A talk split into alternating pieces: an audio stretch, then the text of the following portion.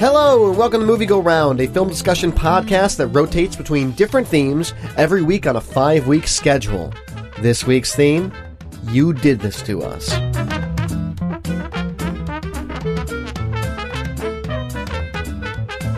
Joining me, as always, the wonderful, incomparable David Luzader. How are you? I am doing well, though I'm confused. I don't know who you are. You didn't introduce yourself. Here I know. My name's show. Brett Stewart. I'm here as one of our wonderful three hosts, and that's David Luzader. And Nicole Davis, our our incomparable third host, will be joining us a little bit later in the episode. Mhm. So Uh, before we get things going, I just want to give a quick shout out to all the wonderful people who have been giving us some Twitter love lately. Uh, this last week, I know we kept we kept getting notifications that people were tweeting about our show, and it was so great. So thank you, to yeah, everyone who's been doing that. Thank you, everybody. If you want to go ahead and tweet us, you can do that. And in order to do that, I should probably pull up our Twitter so I know what our handle is. I'm It's pretty- Movie Go Round Pod, I believe. That's it. It's Movie Go Around Pod. So be sure to do that so we can get a conversation going with you guys. And you know what? You get to vote every five weeks. That's what this is. We put out a big straw poll. You can either vote on something that's currently on the list or you can add something to the list. I added Warcraft and I voted for it once. I did not rig this. And good, guess what? Enough of you voted that it won over 40% of the vote. And that is what we watched was 2016's Warcraft. But a shout out to the runner-ups. We almost watched Ben X. We almost watched a Godzilla movie. Oh, by I believe it Mm-hmm. Godzilla versus Godzilla Mothra. versus Mothra, right? And then we almost watched what was the Uh, the killer, that killer one, Spirited Killer. Spirited Killer. Dominic Jacoki, I know it was you. We know it was you. He keeps putting it in there. But it ended up finally being Warcraft. I have a theory though. I think part of the re- cuz here's the thing. I throw it in there under the full expectation that it'll never actually happen. I just wanted to be there until it finally did and I was really surprised it happened. I think it's because you sh- you throw a lot of shade and I think yeah, people I know shouldn't that. have said anything. That was my first mistake. Was admitting I didn't want to watch this movie. So we watched it though. We watched 2016's Warcraft, and I'm going to read a quick synopsis of it. Bef- before I do that, I do want to mention next week's theme. Uh, next week's theme, we're going back to the front of the rotation. It'll be our third rotation, and we're doing new to two. Nicole picked the movie, and it's going to be The Miracle of Morgan's Creek. So Never heard of it. Never heard of it either, which is why it'll be new to the two of us. So hopefully we'll get Nicole in here shortly. But in the meantime, uh, 2016's Warcraft. Looking to escape from his dying world, the orc shaman Gul'dan utilizes dark magic to open a portal to the human realm of Azeroth. Supported by the fierce fighter Blackhand, Gul'dan organizes the orc clans into a conquering army called the Horde. Uniting to protect Azeroth from these hulking invaders are King Llane, the mighty warrior Anduin Lothar, and the powerful wizard Medivh. As the two races collide, leaders from each side start to question if war is really the only answer. This movie's really not as complex as it makes it sound. no, it's not. It's really not. Uh, It's here's the thing. straightforward. I, I should I should preface this episode with the fact that I am a Warcraft apologist in the sense that I know there are many aspects of this movie that are bad, and I still Mm-hmm. love it. I can appreciate and and I under- and I acknowledge that's because I have fondness for the franchise. So I obviously was very vocal on not wanting to watch this movie. I could have gone my entire life without having watched this movie, but I will say that it wasn't as bad as I expected it to be. There are some redeeming qualities. If I had to like categorize it though, I would definitely say it more falls in the line of mediocre most of the time. Yeah, that's the thing I don't understand is that I don't understand people's hate for it sometimes because I understand just kind of shoulder shrugging at it, but I don't think it's kinda what I aggressively bad. Um, you know, I think I think it's a popcorn flick. Yeah, and it's, a- yeah. I mean, it's hard because like the acting is not great in this movie. No. All of the humans have uh, this level of emoting in their voice at all time, and it's odd because just before doing this show, I was watching Captain America: The First Avenger, which also has Dominic Cooper in it, playing uh, the young Howard Stark.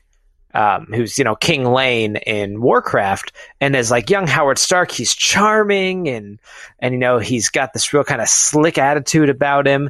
And in Warcraft, he treats everything with this level of importance. He is the worst actor in the whole movie. I, I strongly believe that the performance of King Llane is aggressively bad. It is uh, offensively bad to someone like me who likes the character as much as they do, as I do. Uh, and that's one of the problems with this movie, and this is something David put in our docket right away. David being you, there's only two of us right now. Uh, the orcs are more compelling than the humans, and that's I that think was surprising to me. and see, that's one of the, to me, one of the redeeming qualities and one of the ways this movie could have potentially been remarkable is that the beauty of Warcraft is that in fantasy, typically orcs bad, humans good, and that tends to be the dividing line. And in Warcraft, there's some moral ambiguity to both sides, um, especially as you get further into the story that's not fleshed out in this movie. Uh, there's, it's ambiguous as to who's the good guy and who's the bad guy. And, uh, this movie attempts to do that and does it Right. decently Alright. well with the orcs and horribly with the humans. Yeah, yeah, it's just it's so odd to me that the the orcs really are the uh the, the, emotional weight of this movie and they like just the humans don't have good emotional weight. and I'll get into this a little bit more where I feel like the movie expects us um to care about the humans because they're humans because like oh you're a person you can identify with people. Uh, which is not really the case when like the orcs we kind of get this really like this sense of their culture and their people and they have these little emotional moments that really kind of like build them up as characters. Um you know you have like the whole like oh i snuck my pregnant wife into this like war train and my son is born. Um who like the son is supposed to be someone really important Yes, he is I supposed to be Thrall, which they do not drop the name of, and presumably if a sequel had been greenlighted, they would have gotten into. Because what are they? Because he's not called Thrall. He's called. They call him like the Oh. orcish word for like my baby, basically. Okay.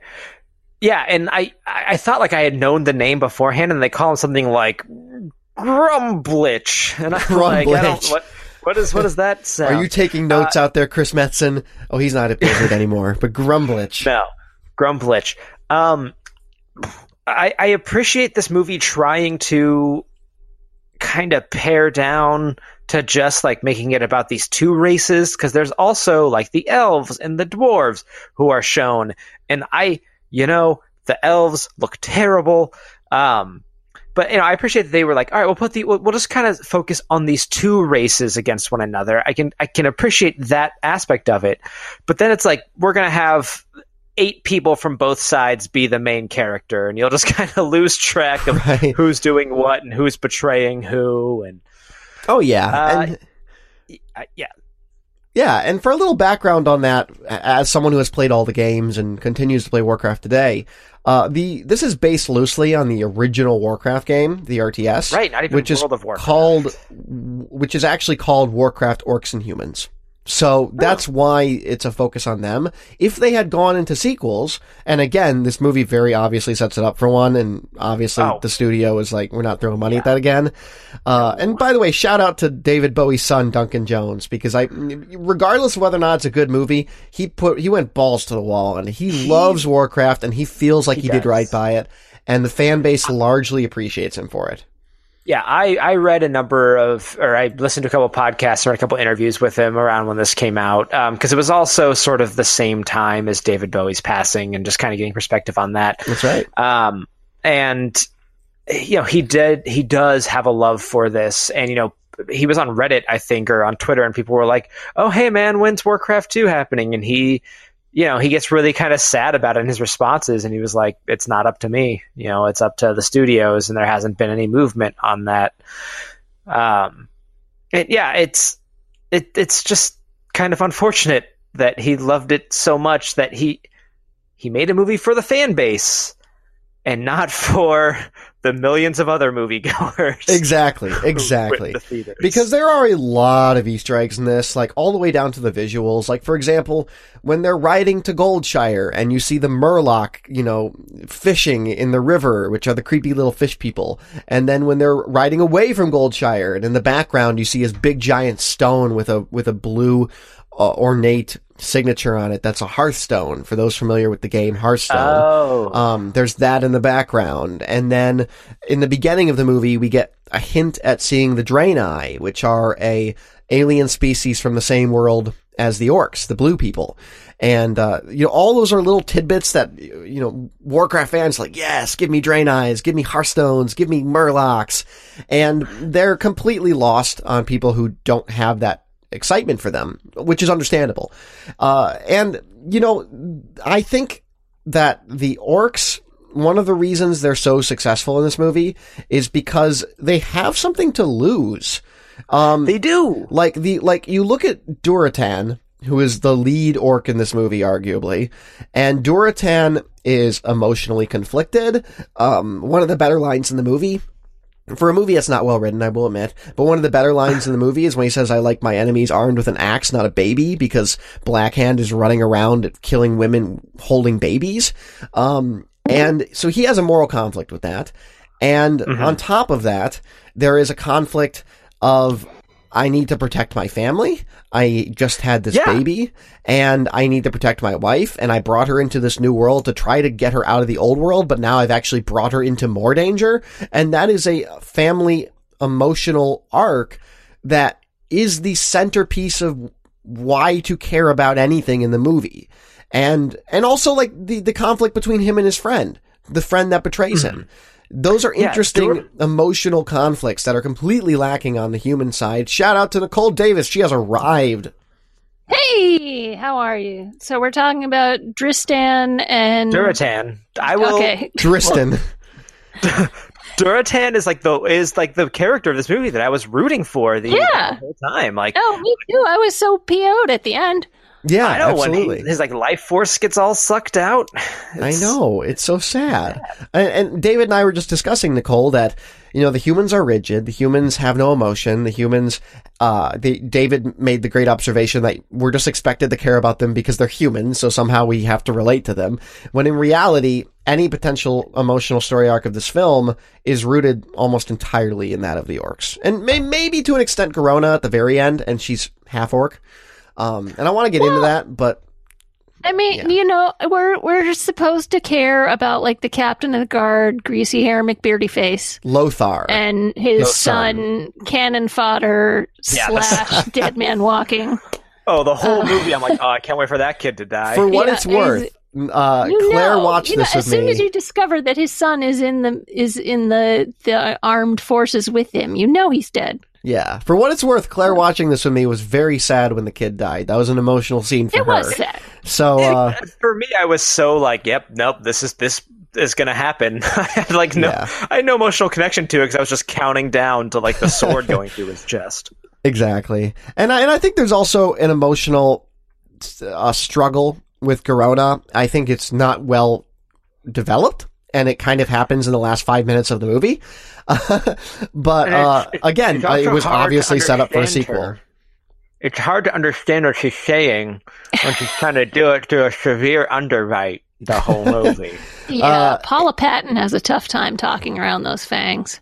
Uh, two interesting tidbits about Garona. First of all, um, the actress Paul Patton was not in any makeup or any, at least any green makeup. That was all CGI green, which looks surprisingly good. what? Uh, Yes. Why? They That didn't does want look to, pretty good, but Gamora. but I, my understanding was that they didn't want to have her have to wear all the makeup, and I mean it works. It's fine. I couldn't even tell the first time I saw Yeah, it. it looks fine. Uh, I and then second, Yeah. um, an interesting tidbit here for background knowledge of the games is that, uh, so in this movie, uh, it's pretty overtly hinted at that Medivh is her father.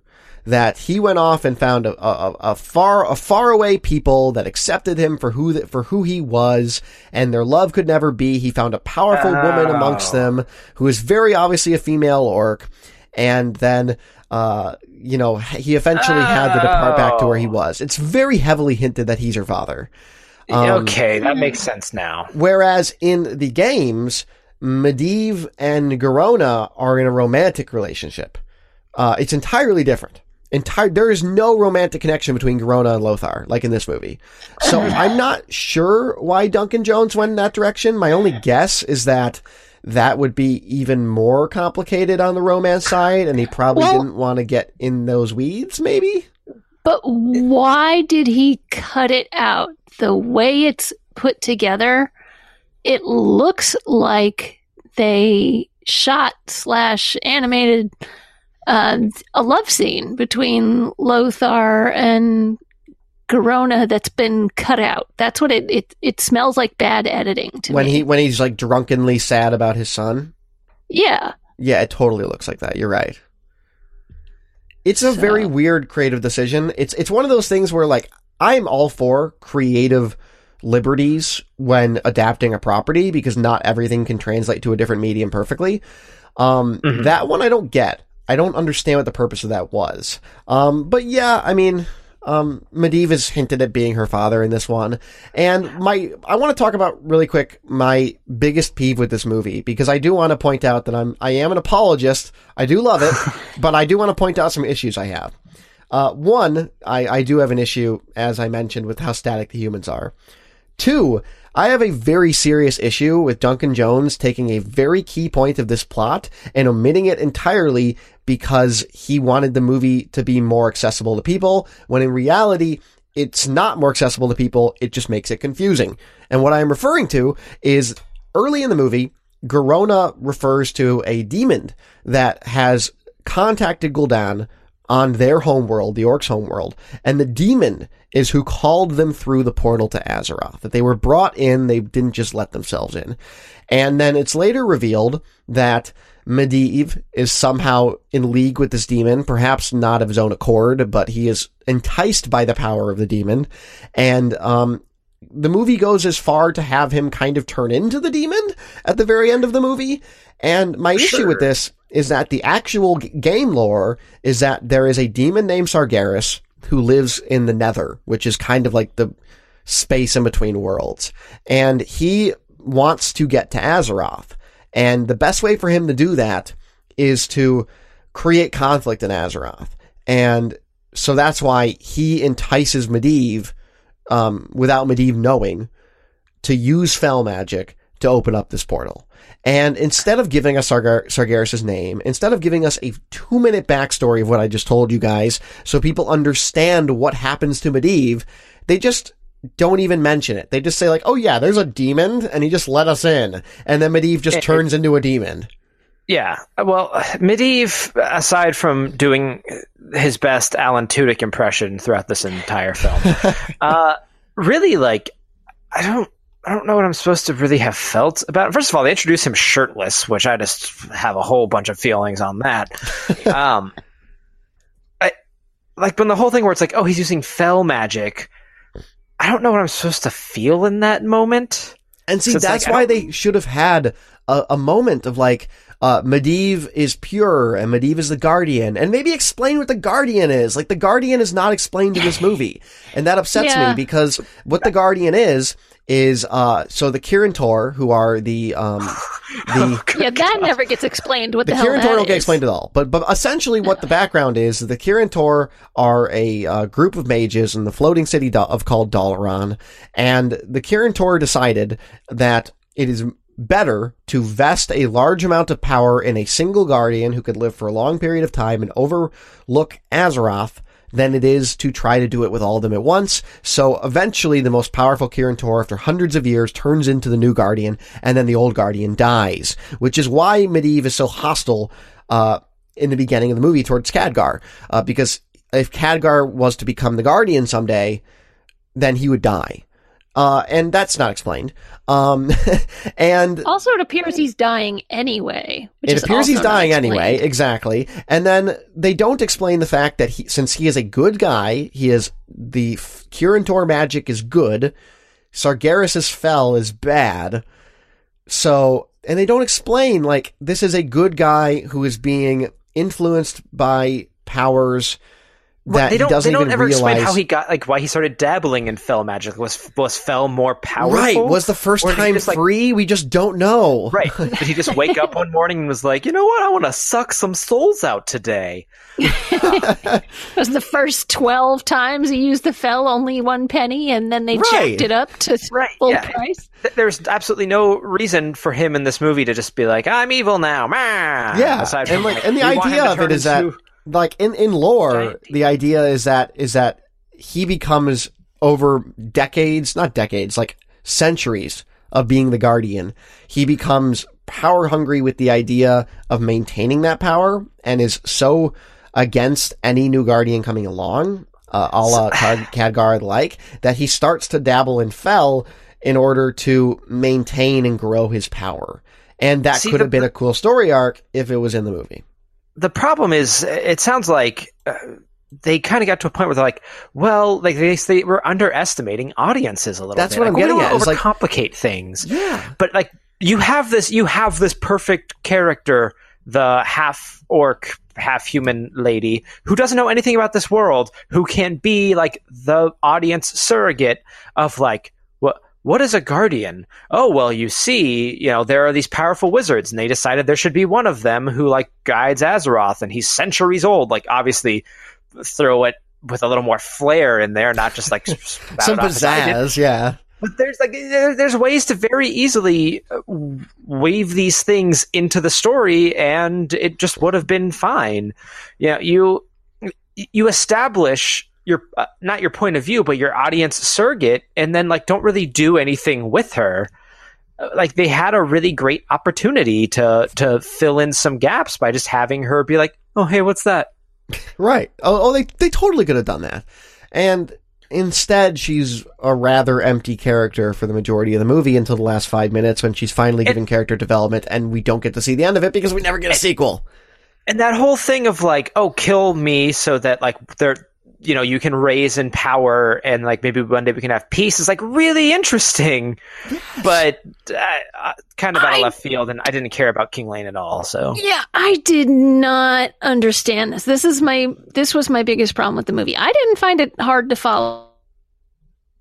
Oh, we get to the oh no and then I somewhere I missed why the humans ended up stuck on the others on the orc side of the gate. They, they weren't on the orc side of the gate We're not on the opposite side of the gate. It's just not particularly well established in that shot because But it it looks like it's dead there, like the orc lands are. well, because because the the bad orc guy whatever his name is Gul'dan. Gulan Gulan Gul'dan's Gul'dan the mustard uh, king. he his since his power draws from like life uh everything like kind of around him dies like he is the reason the orc world died is because he started using fel magic and gained all this power Okay. and they like they kind of point out where uh duran and uh his, his buddy there are like sitting which i thought was actually a great little moment where they're like i missed the sight of trees yeah. like look there's snow in the distance and then like he points out like look where we're camped out looks like home because you know uh, Goldar is absorbing all of the energy with his. this dark is like me with foreign names.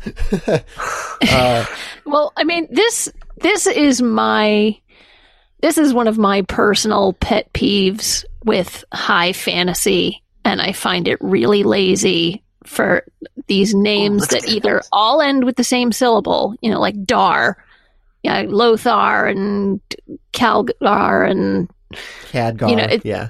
Khadgar, whatever, and, or you've got like ones with random apostrophes in them for no reason whatsoever. So I just, just yeah, there's really no reason to have the apostrophe in the middle of Gul'dan.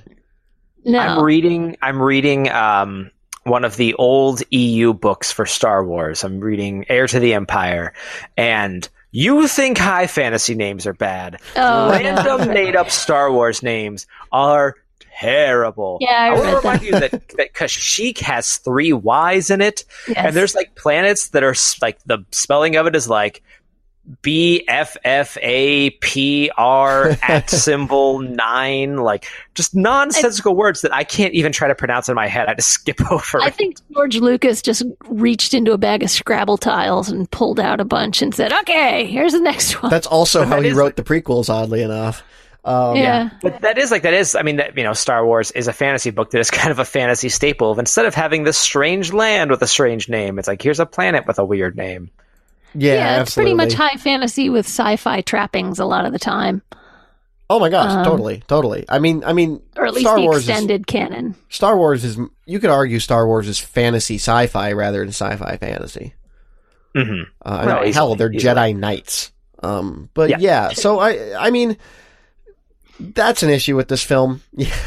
Yeah. Uh, it is. I mean, and here's the thing. I mean, it, it is. I I've always appreciated that Warcraft deviates from Tolkien styles in the sense that the orcs are uh, interesting characters and that they have moral ambiguities on both sides. And also, when you get into you know subsequent uh, storylines, you see Arthas and the Lich King, and you see Illidan the Betrayer. Illidan the Betrayer is a night elf who has this like crazy relationship with his brother Malfurion, where Malfurion's the cool brother, right? He's more powerful. Everyone cares about Malfurion.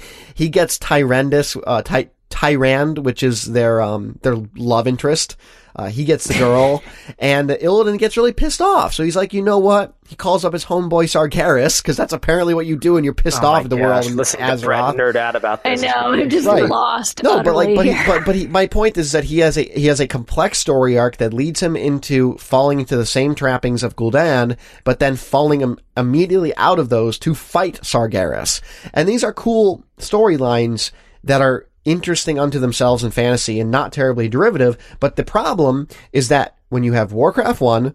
Based on the 1997 or 1998 RTS called Warcraft Orcs and Humans, it's pretty straightforward. Like like there are there is room for complex stories later on, but this is the Tolkien trapping of 15 Blizzard employees making this in a garage.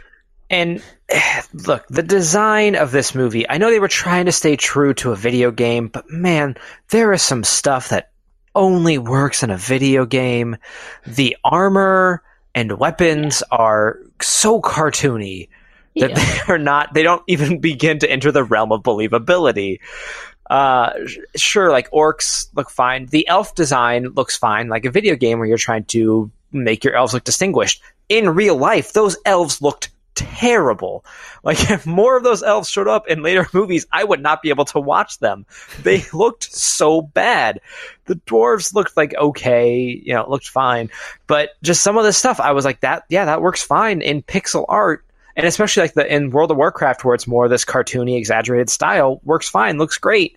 On screen looked terrible. Yeah, I thought the dwarves looked kind of like a cross between the Lord of the Rings dwarves and a pug.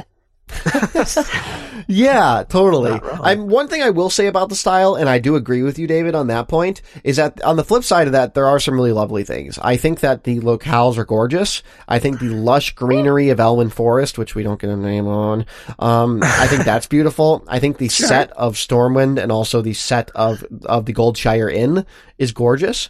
Um, So- and I think that stuff's really cool. And on the flip side of that, I also think uh, a lot of people were concerned when this movie was coming out that the CGI would look too fake. And I, and yes, there is a cartoonish style to it because as David said, they're trying to mimic an exaggerated video game style. But on those close up shots of Durotan, he looks good. Like it is Yeah, the- impressive Yeah. CGI. He looks like a real creature. Yeah, the orcs emoting looks great. Um, yeah, and, and you're right. The, the, the world does look really good, but a, problem with it that I have is that it doesn't feel lived in. And this is, I, I put in our show doc, why should I care about Stormwind? Because we're told that's where the humans live, that's where the king is, and like, we don't spend time in Stormwind. We don't have scenes of them walking around and like seeing here's the markets of Stormwind and like here's the people who live in it and populate it. Uh, it's such a problem that I that it comes up in a lot of fiction. Is the fiction tells us care about this place, but it doesn't give us a reason to care about it. And kind of, you know, we're talking about Lord of the Rings. part of the reasons like the Lord of the Rings movies are so great and some of the earlier seasons of Game of Thrones are so great is because we spend time in these cities and, and around the people and we just like you see what they're like and you get like a really good feel for what it means to be there. So when they come under siege, you're like, no, I, I know this place. I understand it. And this, it's just like, and here's Stormwind. Absolutely. Absolutely. In fact, I my understanding is that they had more of those scenes. They actually built an entire market and it was really gorgeous and they actually had filmed more scenes there. Uh, Chris Metzen, for those unfamiliar, Chris Metzen is essentially the the, the father of, of modern Blizzard, including Warcraft.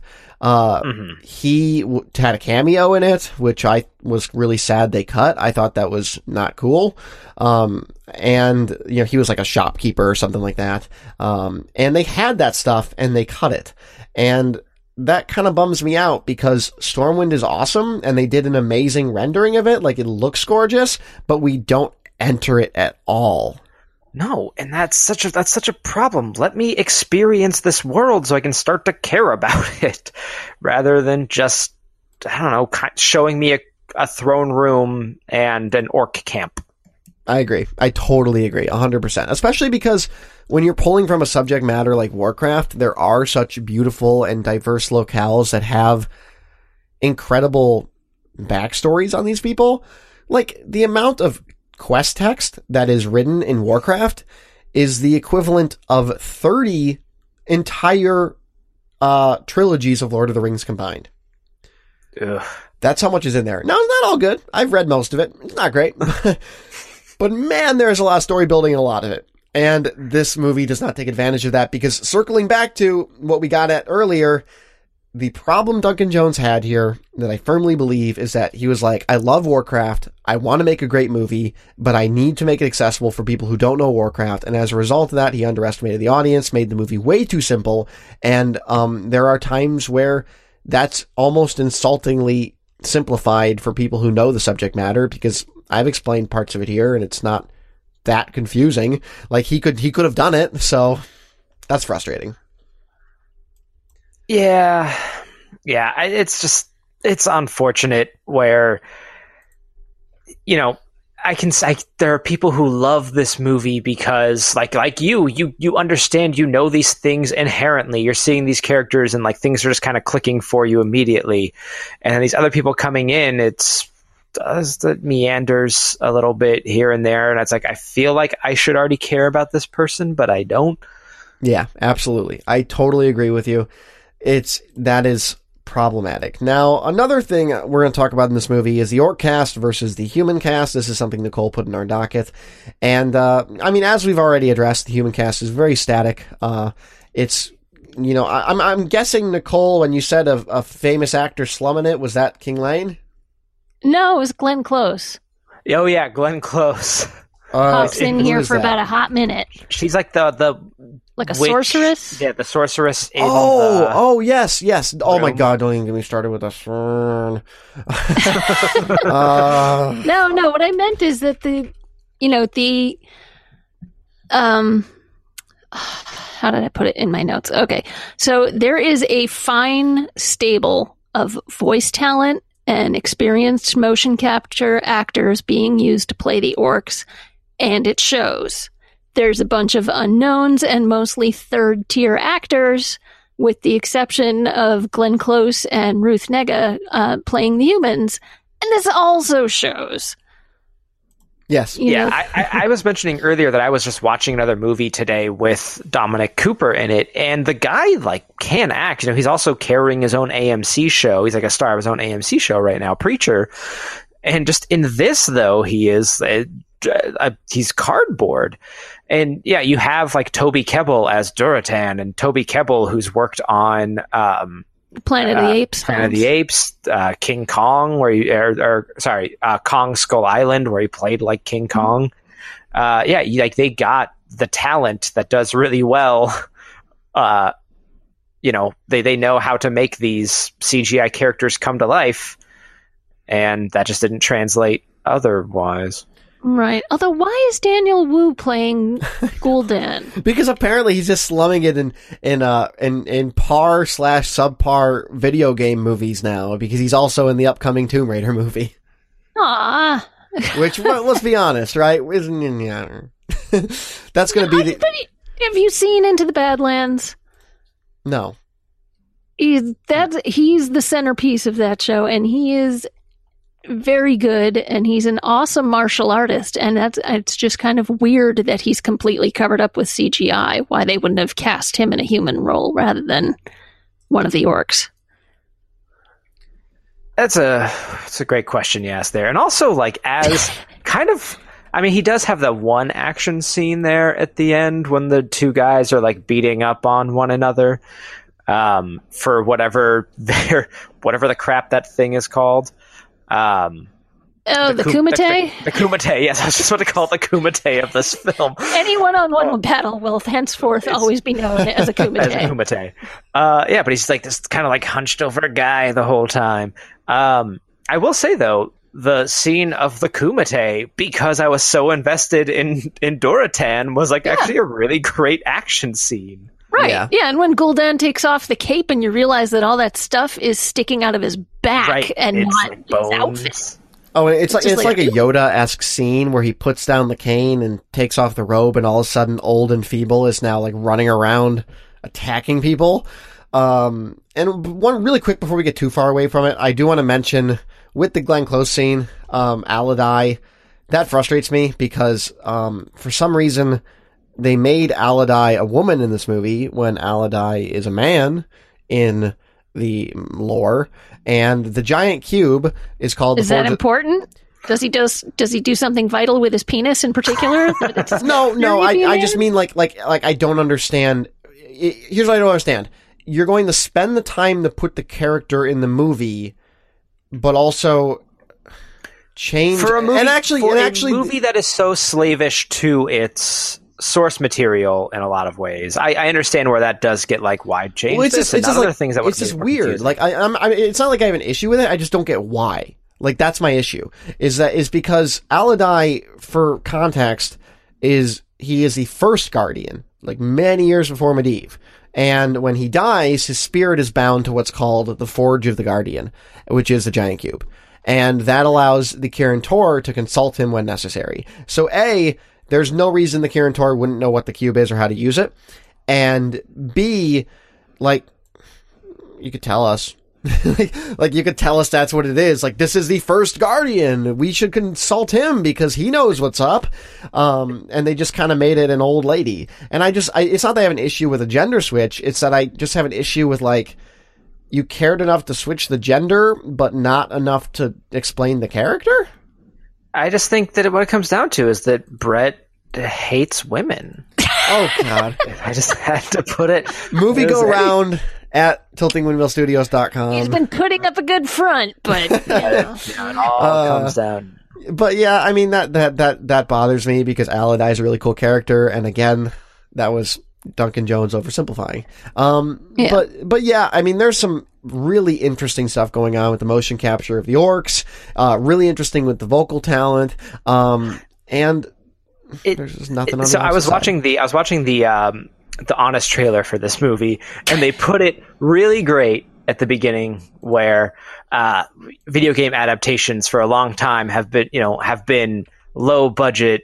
Bad looking messes, and now comes a film that is a high bid budget, great looking mess.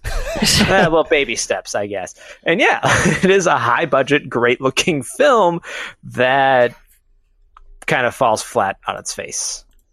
Yeah, uh, and, and, and in regard to it falling flat on its face, this is something I know David loves explaining to people because I've seen him do it multiple times.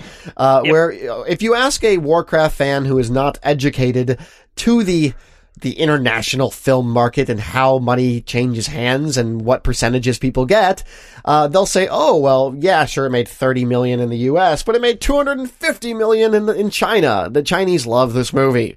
Uh, but it doesn't matter because David. Okay, so let's just here's a quick rundown of how box office works here in the US. Opening weekend is a really big deal because that is where the studio makes most of its money. Typically, in that first weekend, studios make 75% of the box office. So when you go buy, just to make it simple, a $10 ticket, 750 of that goes back to the movie studio, 250 goes to the theater. As movies stay in theaters, more of that goes to the theater, which is why they love long running movies. It typically gets down to about 50% return towards the end. Around the world, that uh, the the amount that goes back to the movie studio is typically about forty percent. So if a movie does really great in Brazil, forty percent of that is going to go to the box office. Now, China, which does sell a lot of tickets, has these really complicated laws and deals in place where no matter the gross, no matter the gross, the studio is only going to get 25% of that. So if it's a $10 ticket, 250 of that is going to the studio, the rest is sticking in China. So yeah, I can make a lot of money in China, but it probably actually made more money in like America or some other countries uh, yeah. because just of the way that the numbers worked out. That's right. That's right. so, so a lot of Warcraft fans like to point to this and say, "Oh, well, you know, it did make a lot of money in China, and that's great. I like that people enjoyed it. they just were the, they were the wrong people to, not that they were the wrong people to enjoy it, but they were the wrong. It was the wrong uh, it's, international it's that, law. Yeah, it's that China's not as big a deal as it looks like. You know, the the Fast and Furious movies are so popular not because of China necessarily, but because of like their appeal all around the world. Um, where like you know, but you can still look like oh, the biggest numbers come from China, but really they're getting more money from places like Russia, places like Brazil, which is why those locations actually feature more heavily in those movies. Right, exactly. Um, in regard to what could have been with Warcraft 2 um, because uh, again, the reason we will likely not see a sequel is because even though this movie total internationally and domestically made $430 million, when you add in marketing budget and the cost to make the film, it actually lost money. Uh, keep in mind, well, this was a massive marketing campaign too. If you bought a ticket to yeah. see Warcraft, oh, yeah. you got 30 days of the game free and you got the, the base game. Like they gave you $50 worth of stuff just for buying mm-hmm. a ticket. And they, the budget's 160. Typically, for a movie to be successful, it has to make more, like twice or three times its budget That's in right. order to be considered a successful film. And this barely kind of gets past that double, but plus everything you're talking about massive marketing campaigns, giving away all this stuff. And this really is a movie that probably wasn't selling a lot more merch than the game itself is. So they're not even going to make it up there. It's not like, you know, Pixar where they just pump out a Cars movie every few years just to keep the lights on. right. Uh, and, and Duncan Jones has gone into what he would have done with sequels and what he still plans to do if a, if a studio will come back to him. And, He's um, so optimistic. It's, you know, I don't think it's out of the realm that 10 years, 15 years down the road, they hand this property off to a different director and try again. Um, yeah. But I don't think Duncan Jones going at it's ever going to happen again. But his no. idea was that Warcraft 2 would see Dalaran, which is the floating mage city, and it would also see the Alterac Mountains, uh, which are the snowy mountains, um, and the proliferation of magic as the Kirin Tor mages try to become more open about King Llane's death because after King Llane dies, people start to question mages. Um, okay, I I need you to explain this to me. This is something that at the end. Why does King Llane think that Garona killing him will bring peace? Because she has like sympathy and ties to the humans and so if she kills him she'll be considered like a great warrior and can like rise in the ranks and gain power and then we'll be able to bridge the gap be able to like you know make peace talks happen. But of course nobody's going to trust her now. Right exactly. Yeah because she was fighting with the humans and then she turns on their leader. So i would think that would create a huge war between the orcs and the humans and peace would take much longer to get to. And it's funny because when we get to the end of this movie the conflict is almost pretty much the exact same as it was at the beginning of the movie. Yes. The humans are still fighting the orcs. That Yeah. actually doesn't change at all. Yeah, and, and, and Nicole makes a great point. I think David's hits David hits the nail on the head in the sense that she's supposed to now be an intricate part of the orc hierarchy that can hopefully at some point organize a better um a better, you know, coup of Gul'dan's power. Um and you know that that could have been explored a little bit if they had a sequel or even if they had structured this movie a little bit better. Um, and I'm sad that it doesn't get that.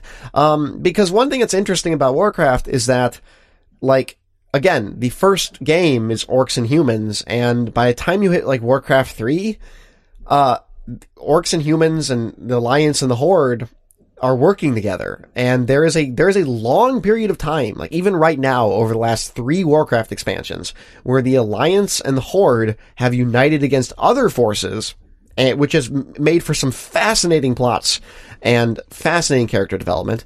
And now with the new expansion coming out uh, this autumn, they are finally going back to the Alliance and the Horde fighting because the Alliance and the Horde vanquished their foes. So what else do you do?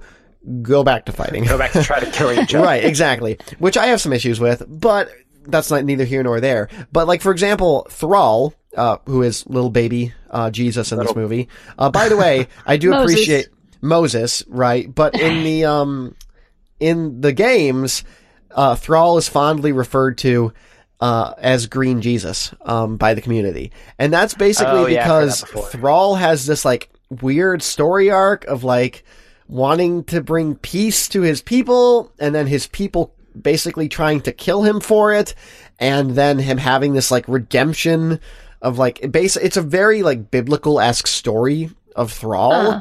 That Is it because he up- has the spirit of a deer inside of him?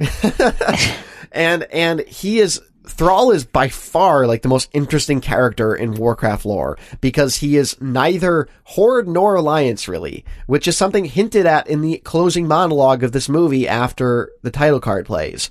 And that would have been so cool to see in a movie someday, and I'm really sad that's not going to happen. Whew.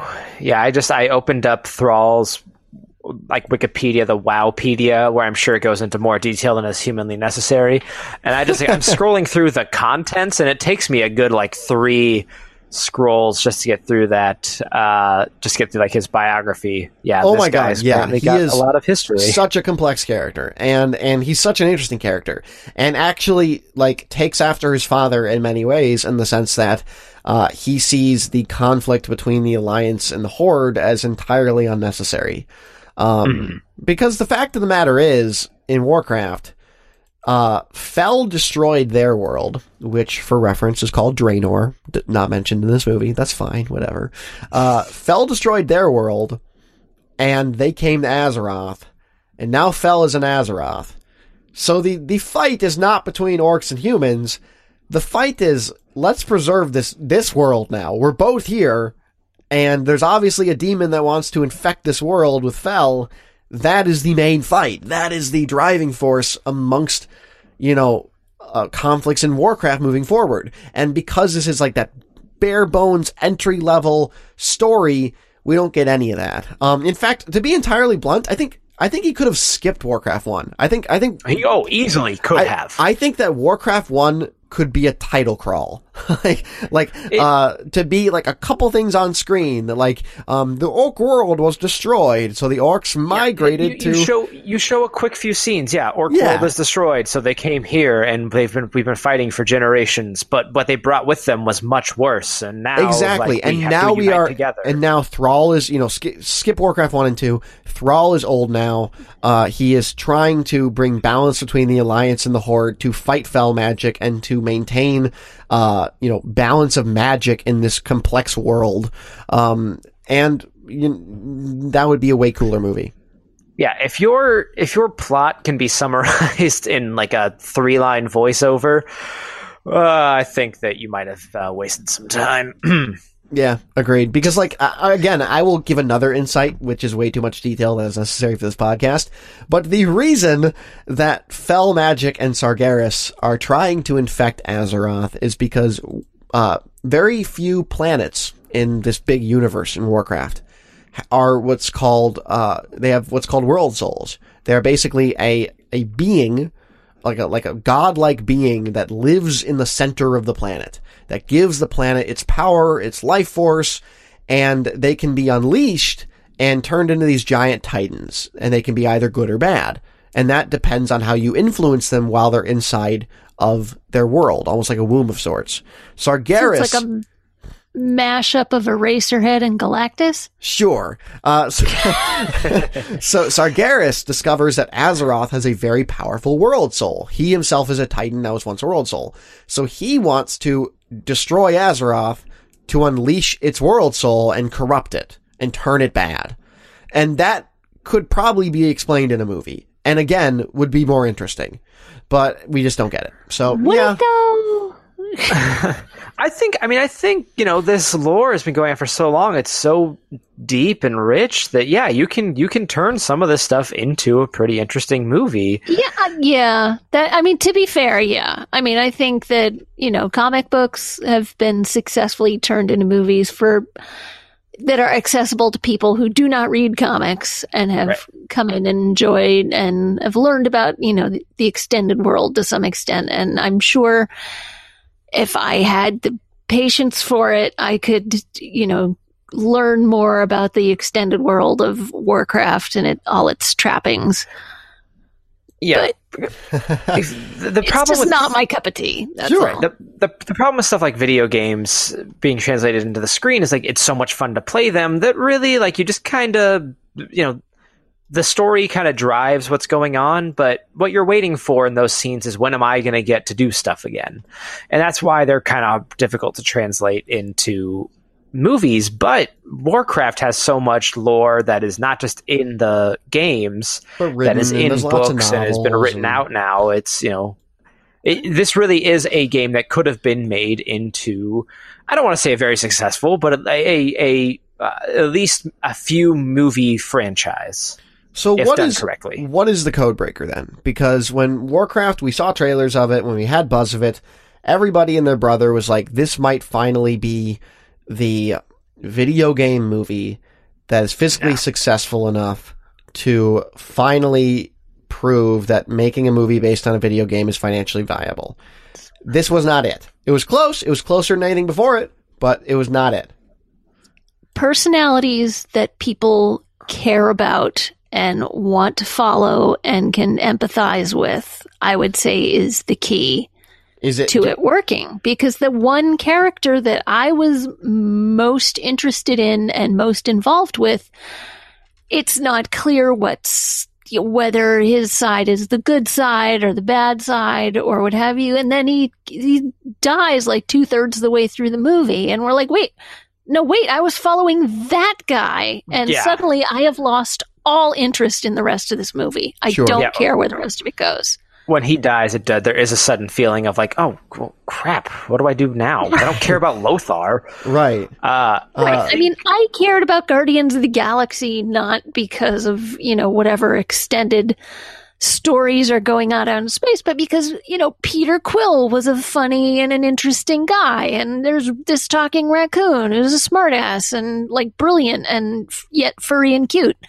And this talking tree. And it's fascinating and it's really well done. And it's because I'm interested in the, the interactions of those characters and where those characters are going that I care what happens in the movie. And this movie just did not have characters that I cared about except for one, and then they got rid of him.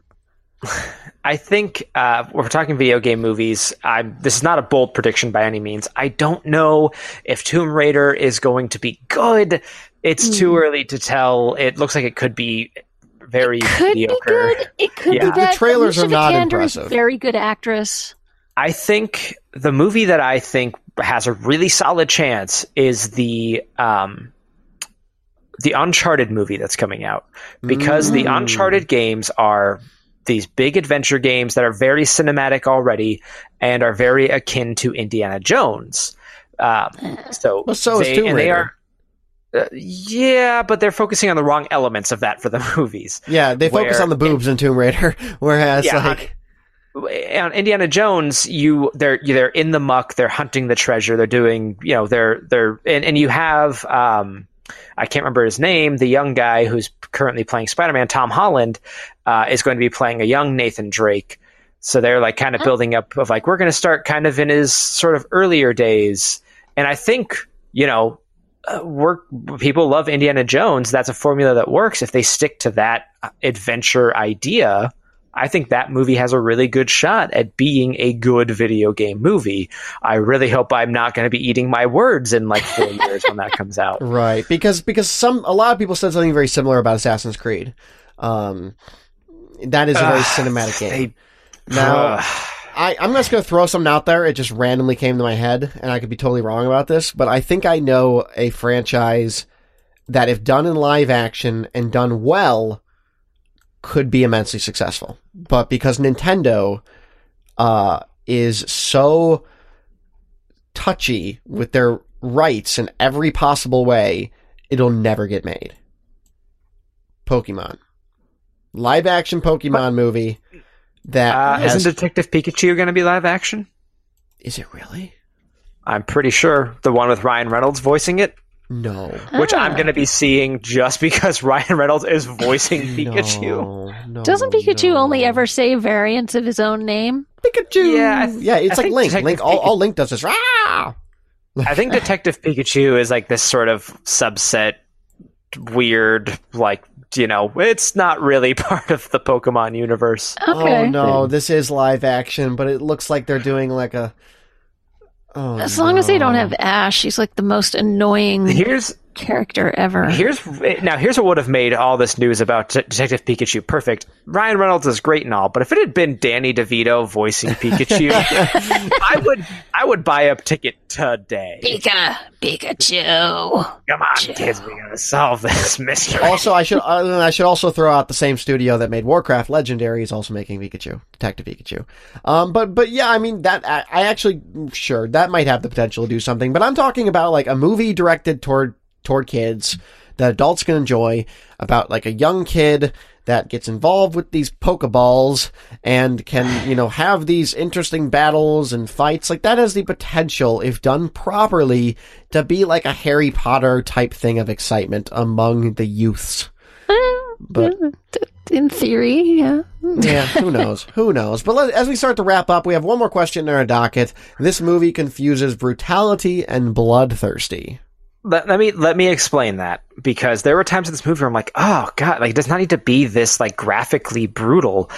Um, and I get like they wanted to show like the horrors of war, but then you have guys with armor and shoulder pads that is past their heads. Like it's already a cartoon.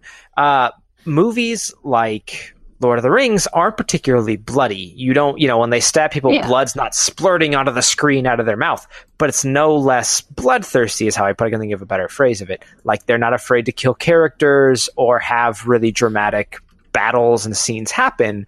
And I feel like this movie relied sometimes too heavily on like, look at that horrifying thing that just happened. Oh, his Yeah. hand got shot off. Rather than like you can you can make a movie where there's not blood everywhere and still have teeth. His hand, his head got crushed, and he grabbed the horse by the neck and threw it. Yeah, I hear you on that. Poor CGI horses.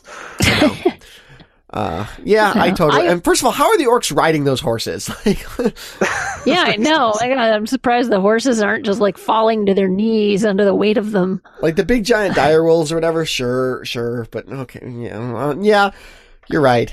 I, w- I would like to give one last shout out um, to music in general, actually, to two sorts of music. One, to the music in this movie. I thought it was fantastic. Uh, it's by Ramin Djawadi, who did the Game of Thrones um, score. And I, I noticed it. You know, it's it's pretty prominent. It's big. It's bold. I enjoyed the heck out of it. Um, and also, I fairly certain it's been a long time uh, since we gave a shout out to the person who wrote our theme music, uh, Kevin MacLeod, who wrote the who wrote the show must be go, which is the theme music that we use as the intro and outro for Movie Go Round.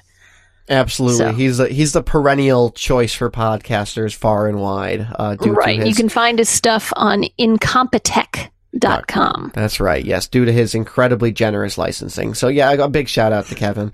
Uh, and yeah, I mean, the music in this movie is great. I was actually concerned because when I heard they weren't using the Blizzard music, I was disappointed because Blizzard is great music. Like I bought all the CDs of the scores of the games and they're amazing classical, like over the top, intense classical scores. They're fantastic.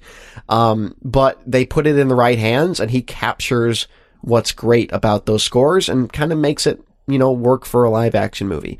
So yeah, big shout out to him. Absolutely. Um, as we start to wrap down, where can we find everybody? What's going on with everybody? David, what's up?